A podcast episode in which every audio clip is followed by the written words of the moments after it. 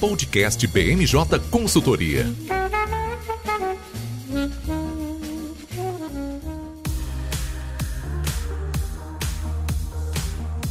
Olá pessoal, tudo bem? Meu nome é Vitor Vilar, sou consultor de comércio internacional e sustentabilidade aqui na BMJ. Sejam bem-vindos a um BMJ Podcast especial COP27. Estou aqui com a minha colega, consultora Amanda Rosa, de sustentabilidade. Tudo bem, Amanda? Tudo bem, Vitor. É um prazer estar com você aqui hoje. Maravilha. Esse é um podcast especial sobre a COP27, evento da UNFCCC, das Nações Unidas sobre o clima e mudanças climáticas, que vai acontecer agora no Egito, entre os dias 6 de novembro e dia 18, é, na cidade de Sharm el-Sheikh. Um evento, ele é o principal é, instituição do Clima das Nações Unidas, que acontece anualmente e está indo para a 27 edição. É a primeira vez que ele é organizado no Egito e na África. Então a gente está esperando que vai ser um evento recheado de pautas ligadas ao desenvolvimento sustentável nos países em desenvolvimento. Então, financiamento, mercado de carbono e outras medidas que a gente vai discutir ao longo desse podcast. Para falar sobre o evento, a gente vai contar com a presença especial do Eduardo Caldas, engenheiro agrônomo formado na Universidade de Brasília, que é atualmente coordenador da TFA, a Tropical Forest Alliance, no Brasil.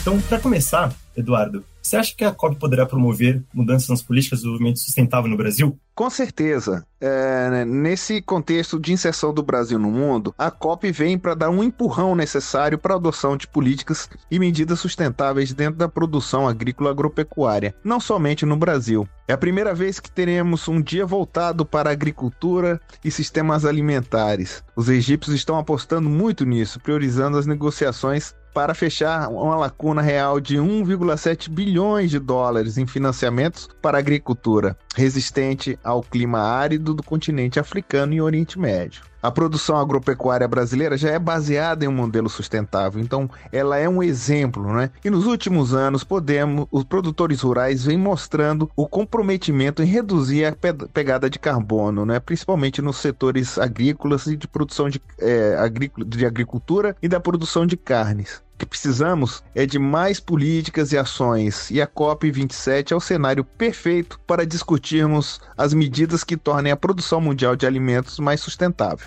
Muito, muito bom, Eduardo. Então, acho que a gente podemos seguir aqui, né, Amanda? Acho que a gente pode começar então falando agora sobre a agenda do Brasil no evento. Então, o que, você pode falar para a gente sobre quais são os objetivos do Brasil durante o evento lá no Egito? Então, Vitor, esse ano a gente conta com a pauta principal de energias renováveis para o Brasil. Essa é a proposta do governo federal até então. É, a gente vai ter o maior pavilhão da história do Brasil em COPs e vai ser especificamente voltado a energias renováveis, principalmente energia eólica e solar. Dentro dessa pauta, essa pauta é uma estratégia do governo federal para não chamar tanta atenção para ter temas que o governo tem sido criticado nos últimos anos, igual as pautas de desmatamento e de queimadas na Amazônia. Então, eles estão utilizando é, a energia renovável, que é um dos nossos fortes no Brasil em temas de sustentabilidade, para dar uma visibilidade positiva para o país durante o evento. Além disso, a gente também tem a participação da CNA, de outras instituições ligadas ao agronegócio, né, à agricultura, para levar temas referentes, por exemplo, à agricultura sustentável, integração lavoura-pecuária, plano ABC+, e essas pautas de agricultura que a gente sempre tem. O Brasil é bastante conhecido por ter uma agricultura sustentável e essa é uma pauta que, apesar de não ser levada especificamente pelo governo federal, também vai ser bastante discutida no evento, né? A gente tem que pensar que para esse ano também a COP tem três temas principais, né? Que é o financiamento, o tema de perdas e danos e o de adaptação. Então essas vão ser as pautas discutidas entre os países, né? Entre todos os participantes do evento e é, querendo ou não vão ser pontos de discussão do país. E aí a gente também conta, né, com os estandes da CNI, da CNA, da Apex, do Consórcio Amazônia. Acho que você consegue falar um pouco melhor pra gente, né, Vitor? Sim, exatamente, né? Como a Amanda comentou, a gente vai ter a presença, né, da Confederação da Indústria, da Confederação da Agricultura e Pecuária, da Agência de Promoção Brasileira no Exterior, né? Além da consórcio da Amazônia Legal, que a gente vai ter a presença de alguns governadores ainda confirmarem, mas então o Helder Barbalho, né, governador do Pará, deve estar presente, é, além de outras instituições mais setoriais, como a Sabesp do Estado de São Paulo. Então, essa aqui são algumas das participações brasileiras, né, do setor público, e a gente vai, deve ter alguma presença de algumas empresas também, né, do setor de energia, do setor de bens de consumo. lá no Egito. Mas falando um pouquinho mais dos desafios né, que o Brasil deve enfrentar dentro dessa COP27, o Brasil que vem sendo bastante criticado internacionalmente no setor de mudança climática e ambiental, Amanda, é, quais você acredita que serão os maiores desafios que a gente vai ter? Então, Vitor, para esse ano a gente mapeia dois desafios mais específicos, que é a questão do desmatamento e a questão do mercado de carbono. Em relação à questão do desmatamento, o governo federal tem um discurso bastante alinhado de que o desmatamento ilegal é o maior dos problemas e que o governo tenta coibir esse tipo de prática, mas é um discurso que acaba não pegando muito para a comunidade internacional e não tem feito com que o Brasil tenha uma boa visão internacionalmente. Então, essa é uma pauta que o governo federal deve evitar a todos os custos, não deve ser tema dos pavilhões. Talvez esse tema seja tratado em conversas bilaterais entre os líderes, mas não é uma bandeira que o governo federal vai levantar oficialmente durante a COP27. E o mercado de carbono, a gente espera que o mercado de carbono continue sendo uma prioridade, tanto para o governo atual quanto para o próximo, dentro do Brasil. E o que o governo federal pode levar atualmente é o decreto do mercado de carbono que foi lançado e os avanços na discussão que tem acontecido dentro do país, né? Então a gente tem alguns projetos em tramitação na Câmara dos Deputados e no Senado Federal. As empresas privadas têm participado bastante dos diálogos em relação a esse tema. Então, o Brasil tem essa vantagem de já ter o tema em andamento. É possível que coletivamente os países decidam as melhores formas de integração de um mercado de carbono mundial e esse tipo de detalhe de implementação do mercado. E o Brasil deve se incluir nessas discussões, igual tem feito nos últimos anos. Ah, maravilha, Amanda. É, eu acho que especialmente sobre o mercado de carbono, na COP26 a gente teve discussões mais avançadas sobre o tema, né? E recentemente a gente tem visto a Organização Mundial do Comércio notando que esse é um tema que deve ser internacionalizado. Né? A gente vê muitos países criando mercados internos, no Brasil a gente tem uma discussão até mesmo estadual nesse sentido, mas é inevitável que a discussão do mercado de carbono seja expandida para o tema internacional. E já puxando esse mesmo fio da meada, a gente vai observar durante a COP27 é, discussões de regulações internacionais que vão afetar não só as economias locais, mas a exportação e importação é, de diversos países. A gente está vendo na União Europeia que puxa os temas ligados à sustentabilidade e desenvolvimento sustentável, é, discussões muito avançadas, por exemplo, na regulação que vai controlar a importação de produtos vinculados ao desmatamento, né? Regulação que a gente não sabe ainda muito bem como que vai ser fiscalizada, como que vai ser coordenada com os países produtivos, né, que estão muitas vezes ainda em desenvolvimento, como Brasil, Indonésia, Argentina, é, e também o, o, próprio CBM, né, o mecanismo de ajuste de carbono na fronteira, que vai controlar justamente isso que você estava comentando, Amanda, é, um mercado de carbono internacional, que vai taxar as emissões dentro da fronteira é, europeia. Isso mesmo, Vitor. Inclusive, depois que acabou a regulamentação do artigo 6 do Acordo de Paris no ano passado, é esperado que a gente tenha muitas decisões que afetem internacionalmente a composição de mercado de carbono global, né? Então, isso tem algumas vantagens, porque os países que ainda não têm um mercado implementado já têm a chance de criar um mercado que seja compatível com o mercado global, mas também isso deixa os outros países um pouco reféns de de seguir moldes que já existem, como os da União Europeia, é, até o próprio mercado da Califórnia. É, e esses mercados que são maiores e mais bem constituídos acabam tendo uma vantagem por causa disso. Perfeito, perfeito. Mas aí voltando para o setor produtivo mesmo do Brasil, né? É, Eduardo, você acha que tem desafios, tem oportunidades né, no setor é, do agronegócio brasileiro? Como você enxerga que isso pode se desenvolver durante a COP27? Os setores produtores de commodities são indispensáveis para o desenvolvimento sustentável do agronegócio nacional e para a estabilização do fornecimento de alimentos no mundo todo, não é? O Brasil é o maior exportador de soja e milho é, do mundo e a forma como o país está sob os holofotes, principalmente no que tange a sustentabilidade, traz aí é, desafios, mas muitas é, possibilidades também, né? Dependendo dos rumos que nós tomarmos da aceitação dessa inserção global, nós teremos aí um afluxo de recursos e de é, tecnologias ainda não vistas para para a melhoria da, da nossa produção. Então, o que podemos afirmar é que ainda é possível produzir mais com menos água, terra, insumos químicos e redução de pegada de carbono, né? Para o desenvolvimento e implantação das novas tecnologias também, que possam garantir ganhos de produtividade sem impactos aos biomas. Essas são condições indispensáveis para que o setor continue avançando, principalmente quando falamos do avanço nas exportações. Maravilha, acho que ficou bastante claro. O Brasil vai ter um grande caminho a percorrer durante esse evento no Egito, né? Mas falando um pouco mais especificamente sobre as oportunidades de apresentação que o Brasil vai ter lá no Egito. Amanda, você acha que o país pode ter realmente essa preponderância na liderança em energias renováveis e limpas? Ou você acha que é mais um discurso do governo mesmo? Não, Vitor. O Brasil é um país que tem muitas oportunidades na área de energias renováveis. A nossa matriz energética é um exemplo a ser seguido no mundo. A gente tem aí uma geração de energia por hidrelétricas, uma expansão nos últimos anos de geração por energia eólica e solar. E internacionalmente, as energias eólica e solar têm sido muito bem vistas, assim, coloca o Brasil numa posição de destaque. É, recentemente, a gente teve a publicação de uma portaria interministerial do Ministério do Meio Ambiente do de Minas e Energia, que definiu as diretrizes para a geração de energia eólica offshore, né, que é aquela energia eólica gerada no mar. Isso é um passo importante dentro do Brasil para a gente chegar para os países internacionais, para a comunidade internacional,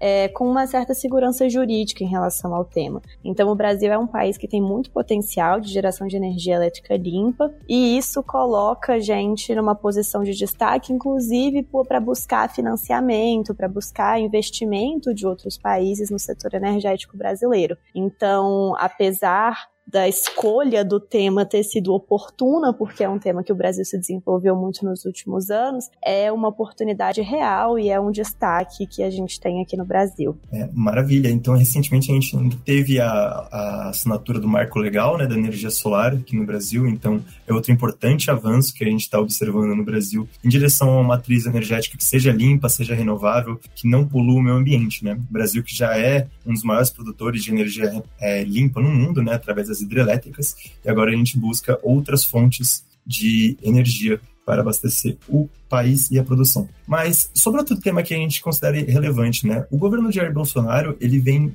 trabalhando muito no que a gente chama de cara, né? Você podia explicar para a gente mais ou menos o que, que é isso, Amanda? Isso, Vitor. O CAR é o Cadastro Ambiental Rural, ele é um mecanismo de monitoramento instituído pelo Código Florestal de 2012. Nos últimos anos, em 2019, a gente teve uma mudança no CAR que tornou o registro no CAR uma coisa permanente. Antes, a gente tinha a previsão de que o cadastro das propriedades tivesse um prazo determinado para ser realizado. E a partir de 2019, a inscrição no CAR se tornou obrigatória e por prazo indeterminado. Essa mudança não foi muito bem vista dentro da comunidade internacional e nem mesmo por muitos ambientalistas aqui dentro no Brasil. Então, o que a gente espera é que nos próximos anos, né, no próximo governo, essas mudanças sejam reavaliadas. Inclusive, a gente tem visto a equipe de transição do Lula e todos os envolvidos na campanha falando que queriam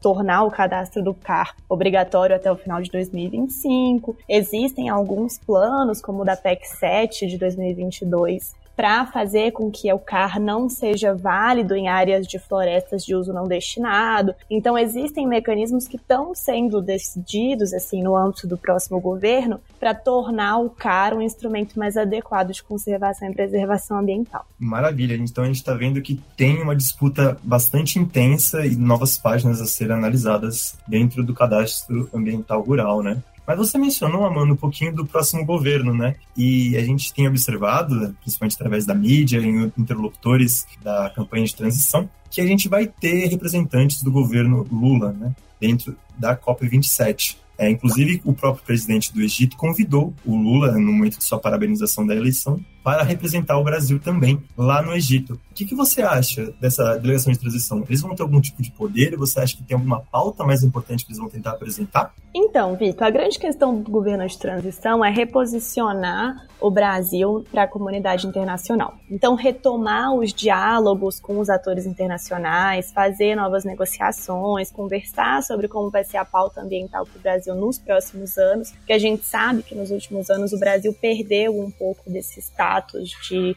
potência sustentável e tudo mais. Então, o grande objetivo de uma delegação do governo de transição que vai ser enviada vai ser reposicionar a imagem do Brasil e começar a fazer diálogos para os próximos anos. Mas oficialmente, a delegação que participa das mesas de negociação direto com o, os líderes mundiais e que vão ser participantes nas assembleias, é a delegação constituída pelo governo federal, que conta com ministros, secretários, membros de diversos ministérios e pessoas do próprio governo federal. Então, a delegação do governo de transição é uma delegação paralela que funciona como uma propaganda do que vem aí nos próximos anos, né? E aí, para esse ano, a delegação do governo de transição é esperado que o presidente Lula compareça. E nos últimos anos a gente tem visto alguns nomes é, confirmando presença, né? Então a gente tem a Marina Silva, é, deputada eleita por São Paulo, que tem sido cotada para ter um cargo no alto escalão do clima, do meio ambiente no, meio, no ano que vem. É, recentemente a gente também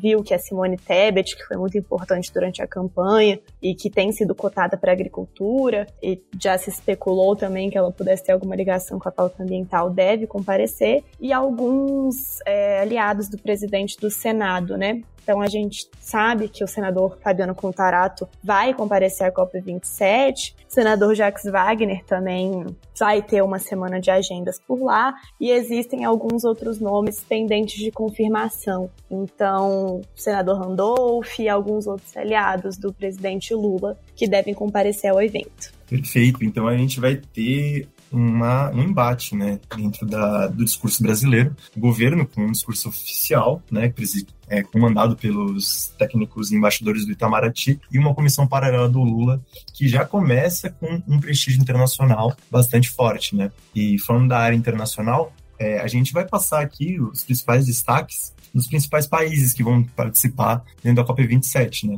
Então, Estados Unidos, União Europeia, Japão e China, todos deverão ter um, um pavilhão bastante relevante dentro do evento no Egito, e principalmente a União Europeia, que, como a gente comentou anteriormente, capitaneia né, essas discussões internacionais. Então, a União Europeia ela deve levar é, diversas regulações que eles estão trabalhando internamente para discutir ideias, para diminuir a resistência internacional, como a gente comentou, a regulação do desmatamento importado, o mecanismo de controle de carbono na fronteira. Também eles estão fazendo uma regulação de diligência é, empresarial que deverá controlar, colocar regras, na verdade, para as empresas que operam na União Europeia. Então, vamos ter bastante debate lá nesse sentido. Estados Unidos também tem avançado bastante no tema de sustentabilidade. A gente viu né, o presidente Joe Biden é, é, assinando o decreto é, inflacionário que destina bilhões de dólares na economia para financiar o desenvolvimento de energia renovável, de uma frota de carros elétricos, para financiar né, empresas que tenham como pauta uma transição energética rumo a uma matriz sustentável e limpa nos Estados Unidos, né? que ainda é muito dependente do combustível fóssil, como a maioria das economias internacionais e grandes economias. Né? A China, embora ela tenha sido um dos principais vozes internacionais dos países, entre aspas, subdesenvolvidos, que trabalham dentro de um, um projeto de alteração da própria matriz energética, ela está sofrendo bastante embates com os Estados Unidos recentemente, com porta-voz do governo americano criticando a atuação chinesa nos últimos anos. É, especialmente com o crescimento, novamente, de queima de combustíveis fósseis, principalmente no carvão da China. É, ao mesmo tempo, a gente vê na União Europeia, com a sua crise é, de abastecimento vindo da Rússia, de gás e petróleo, voltando-se a usar carvão e outras matrizes desse tipo que poluem mais, antes de conseguirem alterar sua própria matriz para é, utilização de mais energia eólica, mais energia solar e ainda o desenvolvimento de um hidrogênio verde. Então, a gente está vendo esse jogo internacional ser bastante disputado. É, essa COP27 deve ser uma das mais quentes dos últimos anos, especialmente porque é a primeira que é realmente cheia depois do Covid a gente ouviu uma COP26 bastante esvaziada. Joe Biden foi um dos principais, um dos únicos grandes líderes a aparecerem no evento, que foi em Glasgow. Então, a gente está esperando com bastante atenção a COP27 e deve ser um evento bastante cheio, dos principais do calendário de 2022. Tem outra coisa também, um ponto importante que a gente tem visto é, nesse ano que pode ser um ponto a vir a ser discutido na COP27, nos próximos eventos internacionais de sustentabilidade, a COP15 e outros encontros mundiais, que são os temas relacionados aos oceanos, estão sendo mais populares nos últimos anos. Então a gente sabe que, por exemplo, a Commonwealth tem algumas agendas esse ano para a COP27 para falar de preservação dos oceanos, de poluição nos mares, e esse é um tema que a gente pode esperar que tenha uma semente criada na COP27 que a gente deve ver se desenvolvendo nos próximos anos. E também é válido a gente falar que esse começa um novo ciclo de quatro anos na COP, né? A gente costuma ver que a COP funciona muito bem a cada quatro anos, que a gente tem ciclos de implementação e de negociação que se desenvolvem ao longo desses anos, e esse é o primeiro desses quatro anos. Então, a gente vai ver muitos assuntos que vão ser pautados nos próximos anos e que são novidades. Então, para a gente ficar de olho em como a comunidade internacional vai se posicionar em relação a esses temas novos que a gente não está tão acostumado a ver. Perfeito. A gente fala muito né, da tentativa de limite a 1,5 graus Celsius, né? Para evitar o subimento da, do nível dos oceanos e a discussão nesse sentido é completamente importante e relevante atualmente. Muito bem, pessoal. Então, para finalizar, eu gostaria de agradecer a nossa consultora Amanda Rosa e também ao Eduardo Caldas da TFA por terem nos brindado com conhecimentos muito pertinentes e relevantes sobre a COP27, que começou no último domingo e vai se estender até o dia 18 de novembro. Agradecer também ao público que ficou até agora nos escutando é, e dizer que a BMJ vai continuar acompanhando a COP é, com informações. É, então sigam nas nossas redes sociais: Facebook, LinkedIn, Instagram, Twitter. E continue acompanhando aqui no Spotify ou no seu stream de preferência. E até a próxima, gente. Tchau, tchau. Podcast BMJ Consultoria. Não deixe de acompanhar a BMJ em nosso site www.bmj.com.br e em nossas redes sociais.